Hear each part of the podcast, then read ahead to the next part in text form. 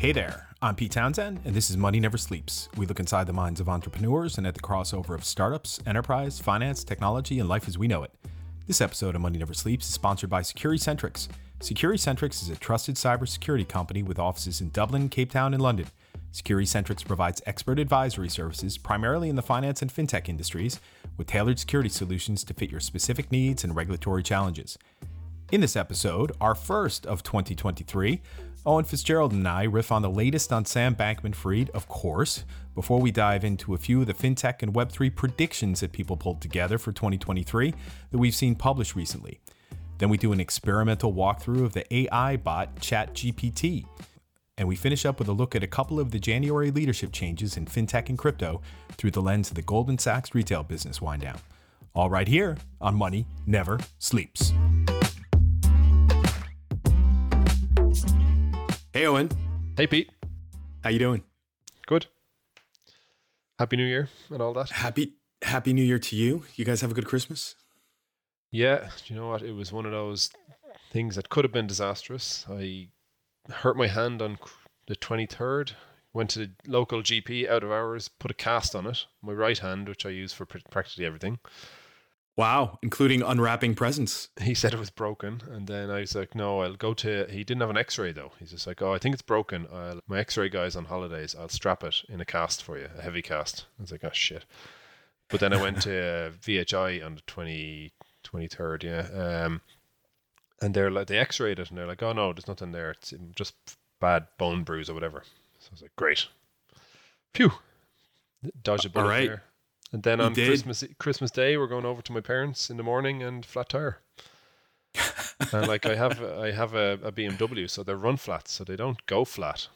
You know, they just they just go down, but you can still drive with them. So I went to the drove to the garage, thinking, oh, I'll just inflate the tire at one of the machines, and it deflated the entire tire, which meant we couldn't drive on it at all.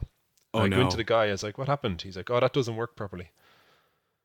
I was like, "Oh, thanks. You should probably put a sign on that."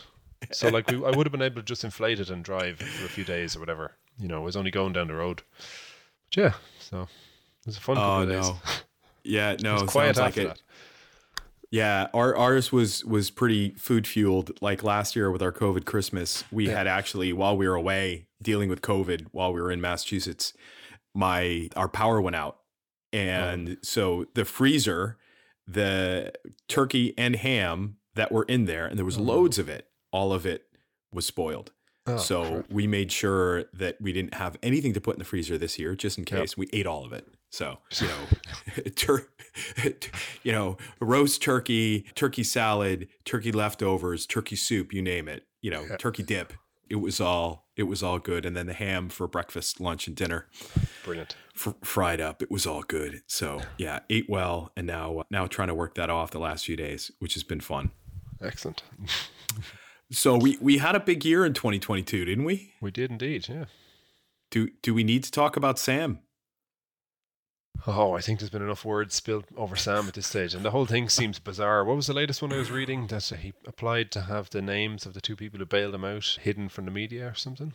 Yeah, yeah. Just in case anyone's been sleeping for the last four months, this is Sam Bankman Fried. Yeah, they, they, you, got to guess who the two people are. It's mommy and daddy. You mm, know, but so then they don't. So they don't. I know they have a house that's worth a lot of money, but at the same time, they're. I, I don't think it is. I got the impression that it's not them because everyone would Oh, assume really? it is.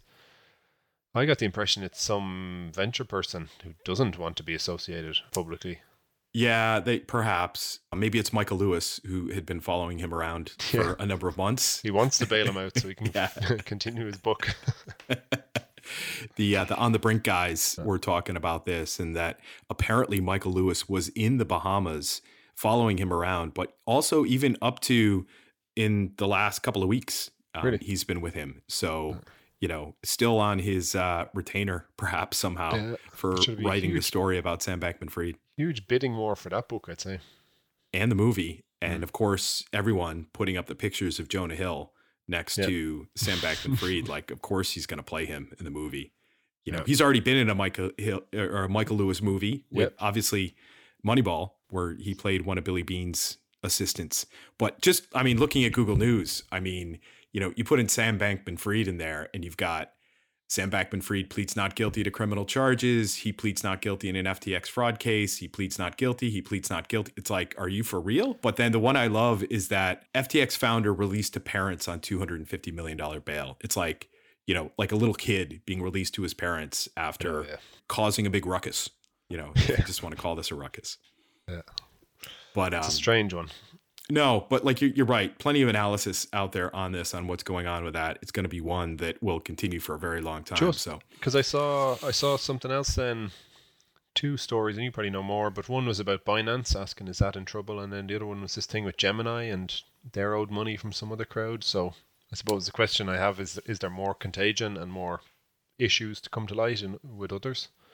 Yeah, I mean, Binance a couple of weeks ago, or two, three weeks ago, maybe it felt like it was getting a little shaky and that there was a lot of withdrawals going on. And but they claim that even though they don't need to because they're not regulated as an e-money institution, they claim that all of their customer deposits are backed up. They sure as hell better be because it's in the terms and conditions. I expect I've never read it for Binance, but given that they are a big exchange, it should be in the terms and conditions that their assets will not be reused. That I, you know, but it's gone quiet now, so haven't heard anything. So they did have a couple of billion dollars worth of withdrawals come out, but Yeah. you know, it's it's of course there's going to be a level of contagion. There's contagion everywhere. Like the venue that I wanted to use for an event in New York City when I'm over there in, in a couple of weeks, they got hit by FTX. So I don't know. It it's yeah, contagion is everywhere. The the Gemini stuff, they just had some deal with Genesis for staking services and I think whoever was backing that is then having some of their own difficulties. So they had put their Gemini had put their staking service on hold. So, Yeah. but again, that has, I think there's a back and forth going on right now between Genesis and I think it's Digital Currency Group, who, sorry, back and forth going on right now between Gemini and Digital Currency Group. So, you know, we'll see what happens there, but Yeah. it's uh, hasn't been an, a tectonic shift yet that we've seen. So, but yeah, lots going on. I kind of am like, you know, thinking about 2022, just thinking about uh, Crash Davis from Bull Durham. You know, some days you win, some days you lose, some days it rains. You know, it's like some years you win, some Yeah, years you lose, some years it does rain. And rain in baseball is well, you take a day off. When it rains in crypto, it usually pours, and it has been Yeah. pouring. So let's call it a loss year. Let's call it a rain year as well, because it's been just one story after another.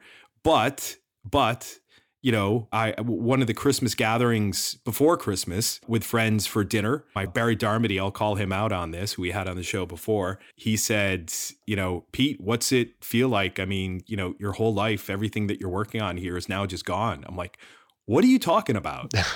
Bit harsh. he's he's like, didn't you see the the it was like the the European Central Bank or something like that. They had some monetary policy writer come in and say that you know crypto is now dead, whatever. And I'm like, oh yeah, you actually saw that. you actually believe an opinion piece from the institution that is you know whatever and he's like well you know that's the stuff i read i'm like okay well don't worry about it you know even my good friend kenny white from the us high school friend shout out to kenny i had an exchange back and forth with him where he's like are you hiding sam bankman fried under your bed i'm like no i'm not and he's like listen crypto isn't going anywhere and others that you know I've you know probably can't quote right now because I've I've read this so many times that you can't uninvent DeFi. You can't uninvent NFTs. You can't uninvent all of these other use cases. What we're going to talk about in a minute.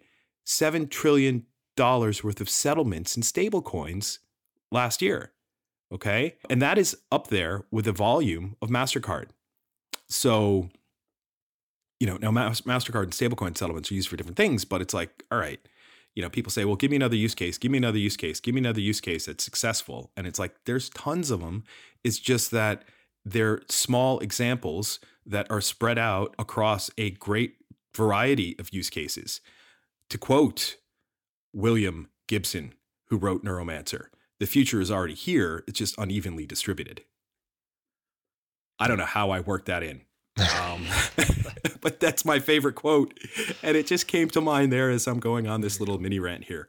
But listen, you know, let's let's come back to that stablecoin thing. But the, the the the thing that is right at hand right now for both you and me is in fintech with what's in store for European fintech in 2023. So this was in Sifted just the 3rd of January. And where the, the, this is a piece they put together on talking to a bunch of experts for their predictions for the year 2023 in fintech in Europe. Yep. And the first one was 2023 will be the year of insurtech. And I'm like, really?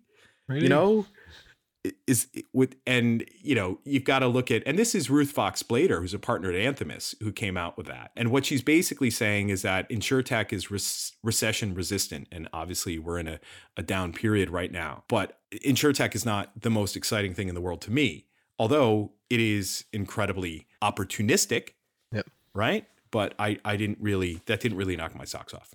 Yeah I I mean I, I didn't really buy that one there was a couple of interesting things said there. Obviously, that she was talking about, and then there's others. It's talking about you know it's going to be a strong year for fintechs managing risk.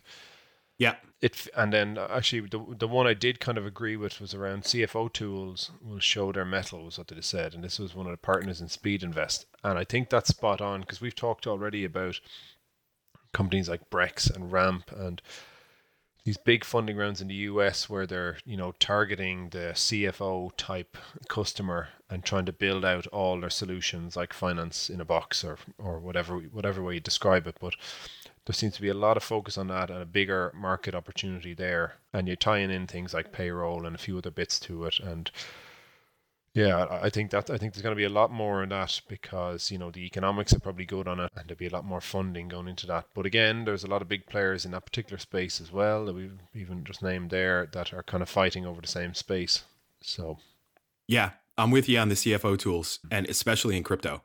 And as crypto becomes even more important as an asset class. And yes, I'm saying that in January of 2023 after we what we went through in 2022, but I'm in this for the long term. I went through this while doing my US tax return of trying to do the accounting for all of my crypto transactions. It is so difficult to do. Yeah. I found an app called Koinly that made it very easy for me to do that and it was actually really helpful and could become more of just a once a year tax reporting tool for me because it's actually it lets you do a few things and I won't get it, get into all the details but I think that you know people talk about the crypto on ramps as being critical to getting people more and more people into crypto but it's you know there's off ramps of getting out of crypto and back into fiat but also the off ramps of kind of your reporting and your regulatory side of it and the tax side of it and how do you actually take all that activity and make sense of it? And i'm seeing a few different companies come up in light of you know uh, all the the sourcing that i've been doing for the techstars web3 accelerator that are kind of fitting this infrastructure narrative for me. And cfo tools definitely fit the infrastructure narrative when it comes to to crypto and web3 so i think that's one that will will hopefully be a winner. There's a lot left to build in this space. Yeah. um a Another, lot to do another piece that I kind of it, it, was there was two sections. One was around big banks will have more cash to acquire fintechs, and then around fintech M and A takeoff. So I I fully believe there's a lot of value now out in the market, you know, and there's going to be a lot of companies obviously in a bit of trouble with runway and stuff like that. I'd say we'll see a lot more acquisitions. And like, look, that was you know QED investors are talking about that there. There's a lot of very strong companies that are obviously considerably lowered their valuations now and will be faced with some runway challenges, but have built up a decent customer base. You know, and I'd say you'll see some M and A activity or some banks acquiring them, the pieces that they want. So I, I think that'll be kind of a key kind of theme this year. You know what I thought when I read that? What?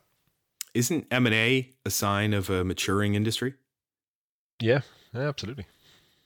You know, we are what probably a good 10, um, 10, 12, 10 12, years 12 years into the fintech journey. Yep. And so it it makes sense, you know, yep.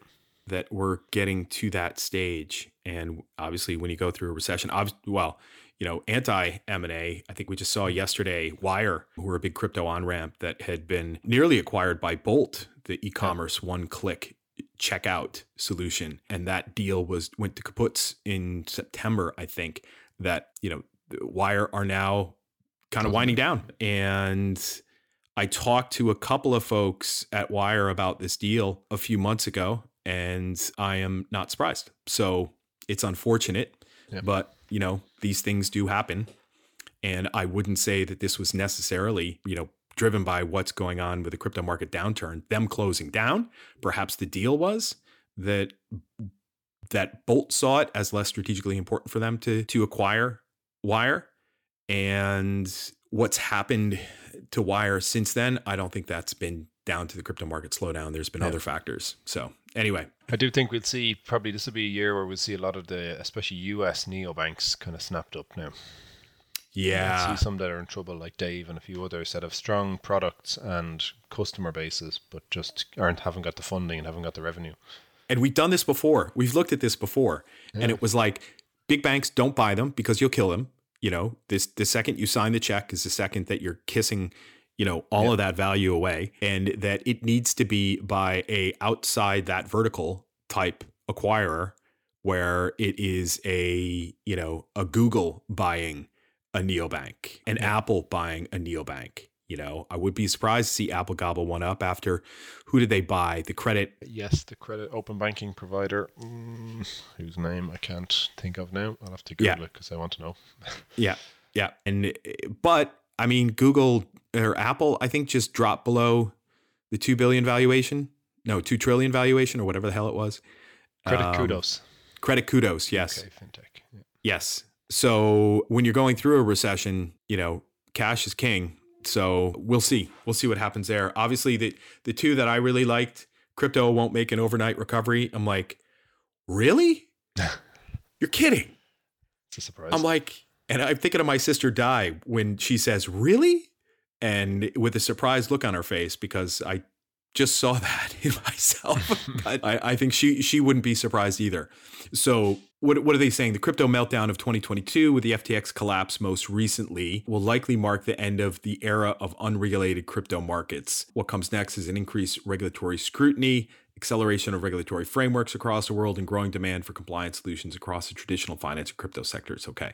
That is Magda Pozluzny, senior associate at Lakestar, and Olga Shikhantsova, a partner at Speedinvest, also commented on this. I think that is, you know, that's run of the mill. I think that's that's you know we're we're going to see more of that. And just you know, case in point, I may have said it before. I I won't say it again after this, but the FTX meltdown didn't have really much to do with crypto at all. It had to do with traditional financial services regulation not being right sized yet for what are these basically quasi financial institutions that are operating in crypto and operating under money transmitter licenses rather than a, a right sized regulation like what we have coming in Europe, where we have the e money institution as a predecessor of MiCA, which will obviously help to level the playing field a lot more and put a lot more compliance requirements and robustness of operating models into this space, which I'm very much a fan of. So, the last part of this that I liked was it was just the word flywheel jumped out at me, Yep. Owen. I knew you'd bring that one up. That's why I didn't mention it. the fintech operator founder flywheel will continue and what they're saying is that tons of fintech talent out there that you know having been released shall we say or let go from some of the bigger firms that have gone through some layoffs and that these are the folks that will spin out spin off or just go out and you know launch their own startup and that you know this flywheel of being an operator in a fintech and then moving to becoming a founder building up rinse and repeat yeah. so Love it. Okay, so that was our predictions for fintech. Sorry, not our predictions for fintech, but a collation of predictions for fintech from our friends at Sifted.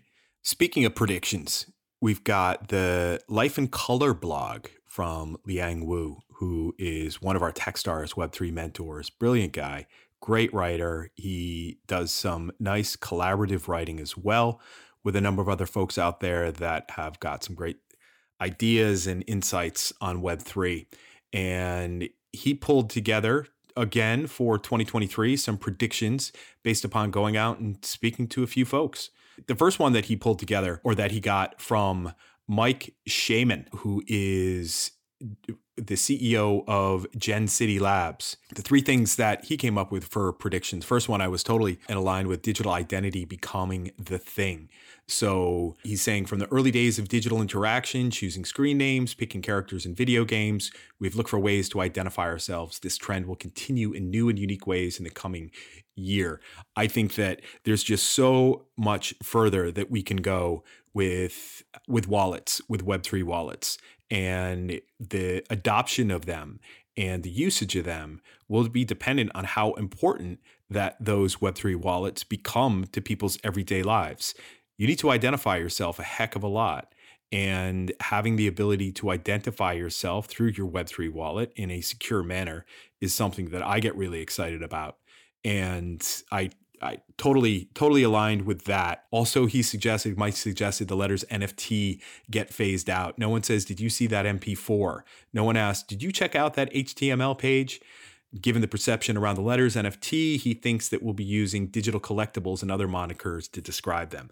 I kind of see that, but there's a hell of a lot more use cases as we were talking about for NFTs than just digital collectibles. Been talking to a number of folks recently, even just yesterday, John Hallahan from Fireblocks and JD Salbego from GDEX Metaverse about token gated experiences and that NFTs are a critical part of that. And that really doesn't have much to do with digital collectibles. So I think there's now he does say other monikers in the in the article here so i think that's something that is is definitely going to that we're going to move on from that non-fungible token will just be something that will disappear from the lexicon when we're talking about this stuff let me take a minute to tell you more about our sponsors SecuriCentrix strives to be the trusted partner that secures your information assets deemed critical for your business. SecuriCentrix also delivers the highest level of security expertise and support to their clients.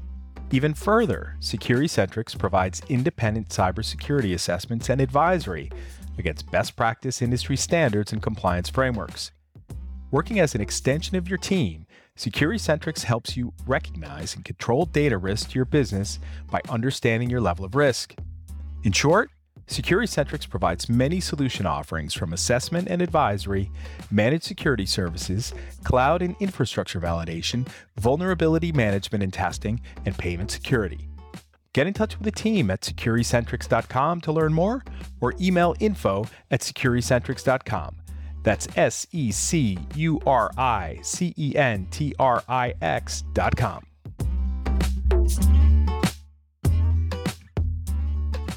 The third thing that Mike suggested was security, security, security. Nothing can progress until people feel safe. Totally aligned with that. I think that, yes, as Mike says, there will be some bad actors in the space doing bad things, but a huge wave of products and services are going to be providing more secure ways to participate that will enable millions of people to comfortably engage with Web3. People need to feel safe. That's at the core of all this. And I think it's just it's it's a critical part of it to be able to get people to adopt new technologies. They need to do that in an environment where they don't feel threatened. So depending upon people's people's appetite for risk, their their fluency with tech, their fluency with smartphones, their fluency with desktop apps, it's all going to vary. So long way to go there, but I think those three things digital identity, NFTs becoming critically more important, and the letters NFT phasing out, but also a big, big focus and concentration on security. I think were three things that Mike identified there that were really critically important. I think Liang put those those three first for a reason some of the other themes that I saw coming out there. We saw from Cameron, the CEO of VF Protocol. He suggested that payments and payment processors and, and payment giants will quietly push to make crypto look exactly like the existing payment rails, except they get to cut out all the interchange organizations and keep the margin. So I think we're you know, like we said earlier, 7 trillion in volume in stablecoin settlements in 2022, which is right up there with MasterCard. And I think we're going to see more integration of crypto rails with traditional retail payments. So, totally aligned with that one. Uh, he's also talking about NFTs and creators, um, and that music NFTs emerging as an outside pipeline for artists to get popular. It's not going to replace SoundCloud, but there'll be a handful of artists that build a cult community following around music NFTs. And those superfans will use the music NFTs to engage with the creator and the artist. Totally see that happening. We've got Luis Martinez and Martin Liebrich. Shout out to both of those guys from Stakes. They went through our the first Techstars Web3 program, and that's exactly what they're working on. So I, you know, big believer in what those guys are doing, and this theme is critically important to me a bunch more of really good insights here in this post. Again, this is the Life in Color blog, and we'll include it in the show notes on what people see coming. The last one I wanted to mention was from Will, who is the they don't even give him a last name, but he's the investor and technical lead at FinTech Collective. And he talked about a few things, but he also mentioned DAOs or decentralized autonomous organization. He's talking about the institutionalization of DAOs, which could lead to more transparent and decentralized decision making processes. But it also could potentially lead to centralization of power if certain actors wield disproportionate influence. I think the DAO call it an experiment, call it a ramp up, call it whatever you want. The DAO experience over the last five years, since the original DAO that was involved in an Ethereum fork going back to 2016, 2017, is it right sized yet? No, I don't think so. I think we got a long way to go. But for virtual societies to unfold, I think that we need virtual organizations. And we need those virtual organizations to be autonomous. We need them to be decentralized. Hence the DAO, the decentralized autonomous organization. A lot of work to do to get those operating the right way. The bulk of what we're seeing right now with DAOs are investment DAOs, but there are community DAOs, there are work DAOs, there are the ability to organize people in the real world DAOs, again, community and or work DAOs that I think are going to become critically even more important. And the inf- and the infrastructure we need to support those is something that I see coming quick and fast in the industry. But listen, definitely check out the Life in Color blog. Lots of good stuff that that Liang Wu writes about there again with his collaboration of writers as well. The next one this was just a short and sweet. This is what the future holds for cryptocurrencies, the World Economic Forum in Davos. So they have a blog, and it was the 2nd of January that they put this up. There was just two quick things in this article that I wanted to mention. What they're basically saying is that it was a terrible year for crypto, loss of 2 trillion in market value. We could now see the handover of crypto technology and blockchain infrastructure to more regulated and established institutions. I'm like a handover? Really? How do you hand over something that is completely decentralized? It's like, hey, JP Morgan, here's Bitcoin, right? no.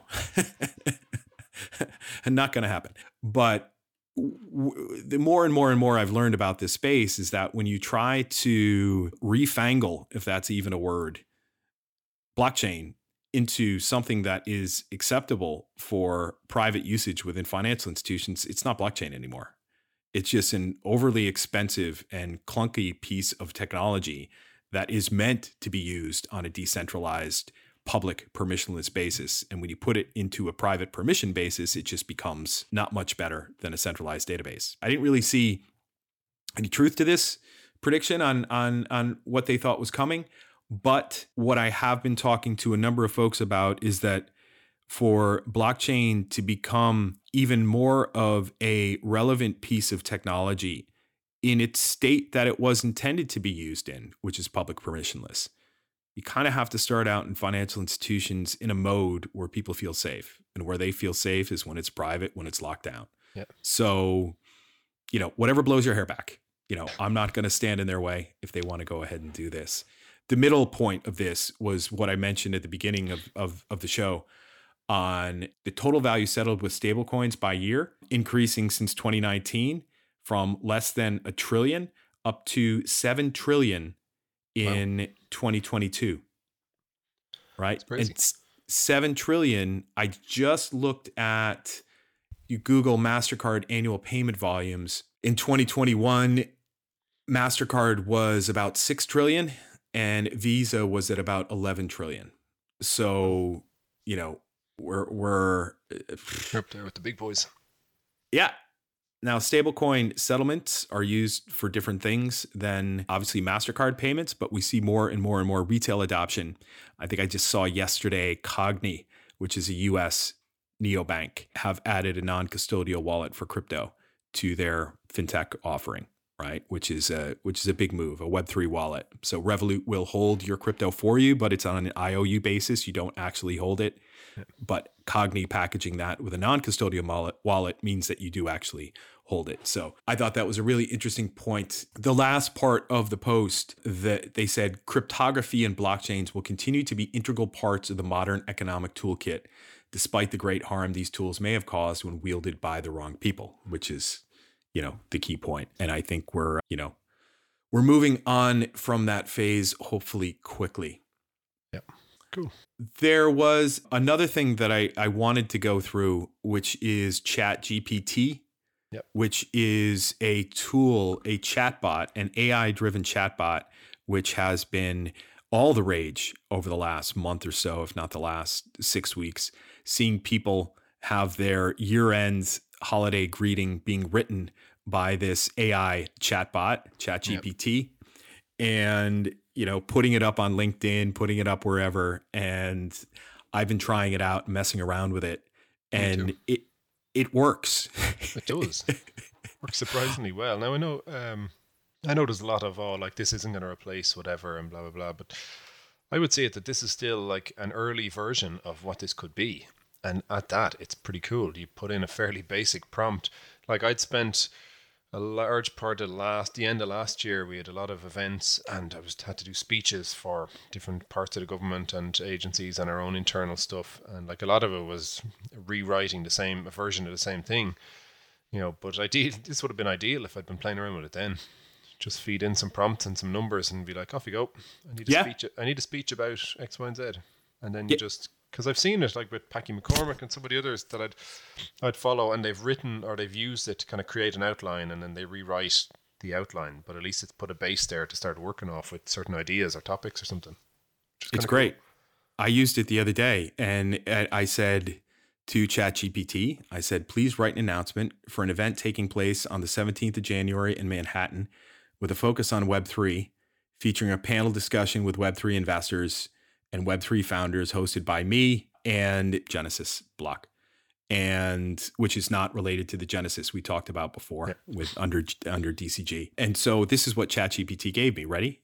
Yep, go for it. All right. Attention, all Web3 enthusiasts. We are excited to announce an upcoming event taking place on January 17th in Manhattan. Join us as we focus on the exciting world of Web3 with a panel discussion featuring top Web3 investors and Web3 founders. Hosted by Pete Townsend from Techstars Web3 and Genesis Blockchain, this is a not to be missed event for anyone interested in the future of the internet and decentralization. Come listen to insights from industry experts and ask questions about the current state and future potential of Web3. Don't miss out on this opportunity to learn and connect with like minded individuals in the Web3 community. We hope to see you there. I'm like, that's pretty good. That is pretty good. The fact that they got not to be missed event for anyone interested in the future of the internet and decentralization, Yeah, which is what Web3 particular. is all about. Yeah. Uh, so, I I think like the fact that what it can do now, you know, and this we're still early days in it is pretty cool. Yeah, definitely. And by the way, on that event, our I didn't read off the name of the venue that I had included in that Chat GPT request that is no longer available. So if anyone has a venue in New York City on the Jan- on the evening of January 17th that we could use, please get in touch ASAP. And because if not, that event won't be happening, unfortunately.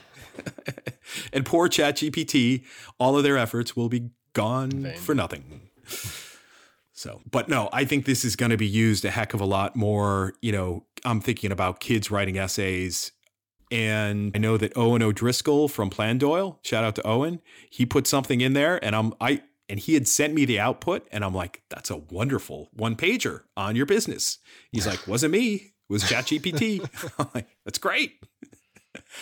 So, you know, Yeah. there there's all of this technology is out there and I think it's like you know, in the last year or two, we've seen this big resurgence in AI, particularly in the last year, Yeah. as storage becomes cheaper, as data becomes more structured, and the data mining tools for unstructured data become even better. And this space is going to move really quickly. Yeah. And folks are talking about the intersection of AI and blockchain. And I'm like, I had a thought on that.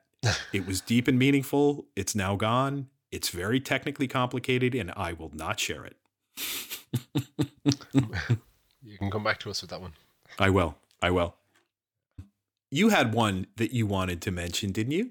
Yeah, this was just the you know we've we talked before about Goldman Sachs and their Marcus kind of business or consumer unit, and it was just I suppose the final what what appears to be the final nail in the coffin, where the head of their direct to consumer unit has stepped down as of kind of January third, so this is the person who used to head up PayPal and has retired from Goldman Sachs. And it's obviously in back in when was it? Back in October, they signaled they were scaling back ambitions for Marcus as their consumer bank. Loss making, they couldn't generate any revenue from it, and it sunk a huge amount of money into it.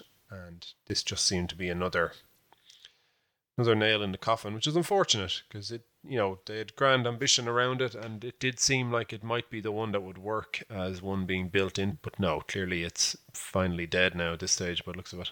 So. Yeah, yeah. I mean, it was you know, running retail is expensive.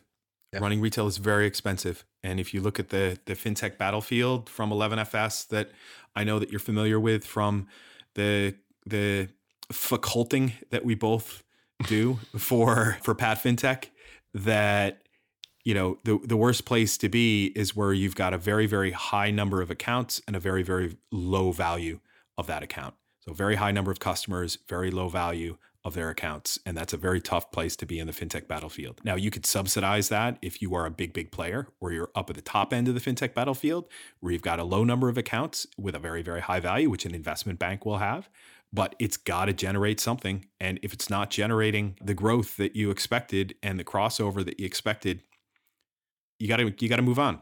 And it was Jacques d'Estais from BNP Paribas who was it Jacques d'Estais? Yeah, I think it was Jacques d'Estais from BNP Paribas who headed up the investment bank years ago when I used to work for BNP Paribas. And he's like, if a unit's not producing, it's in the shareholders' best interest for you to just dispose of it. Yeah. Yeah, and in fairness, they were very quick to kind of acknowledge that and shut it down and everything. It's just it's unfortunate, and like it'll come into play then this year in particular about companies or you know some of those neobanks that are available or would be acquisition targets. You know, if you can't build it yourself internally, knowing what you know, will, will it really work to integrate one? Well, probably not. We've seen that with on numerous occasions at this stage. So definitely, definitely time of year with lots of executives moving around right? And you know, I've the, the more and more stuff like the LinkedIn notifications, instead of just getting one heads up, you, now you get like a bucket of them, like five at a time. Congratulate these 74 people on their new roles, you know? So there's more and more of that happening. One that was not on my LinkedIn post that I just saw randomly when I, and when you sent me this Goldman one, I thought of it, executives moving around is Julian Sawyer. So Julian Sawyer was one of the co-founders of Starling. Um, oh, yeah. and he then moved on to Gemini in the UK, and this was not in the article, and running the UK business for Gemini. And when Brexit happened, I think he didn't want to leave the UK and he went to Bitstamp.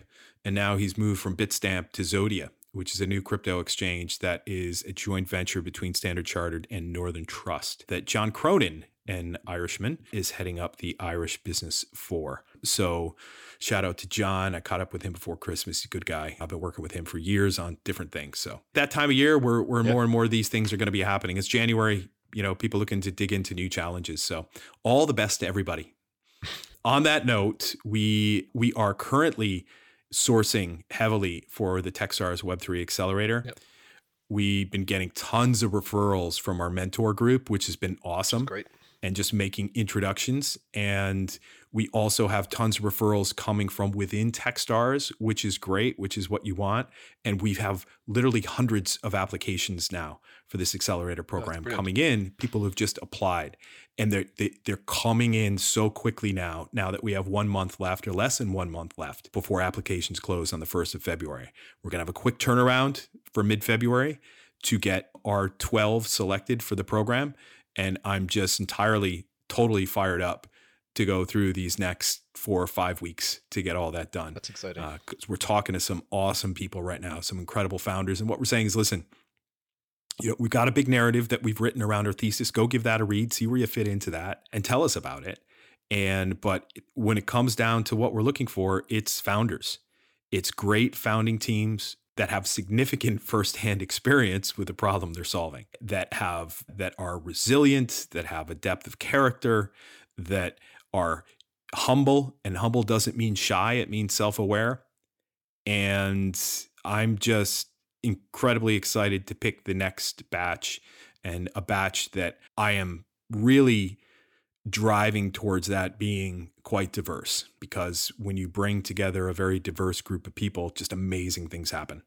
Yet amazing things that happen when you have people all coming from a similar background, but uh, it's far better and it's people learn from each other a lot more and learn from people going through different types of experiences and different backgrounds. And that's what one of the big things about that techstar is all about is having that that support group and that cohort cohesiveness that you get when you pack together people for 13 weeks even though the bulk of this will be virtual but you know we're going to start off in dublin for the first week at the very least and then meet in two more cities around the world over the course of the rest of the program probably mid program in may and then end of program at june depending upon where the web3 ecosystem is congregating from an investor perspective at those points in time.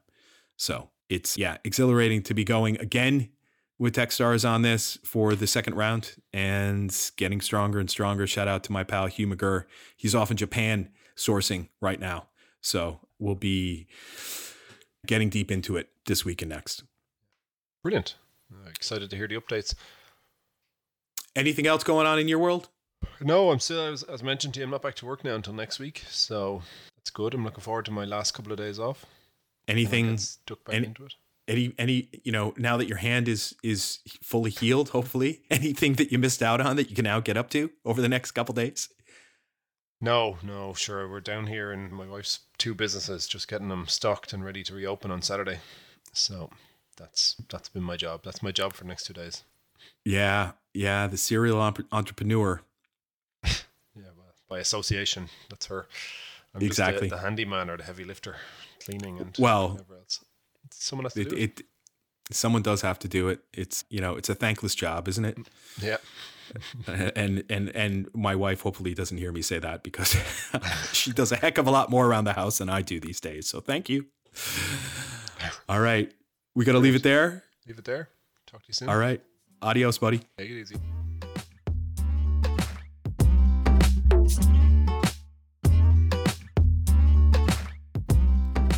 That does it for this week, folks, and you can learn more about the stories we covered in the show notes on our website, moneyneversleeps.ie.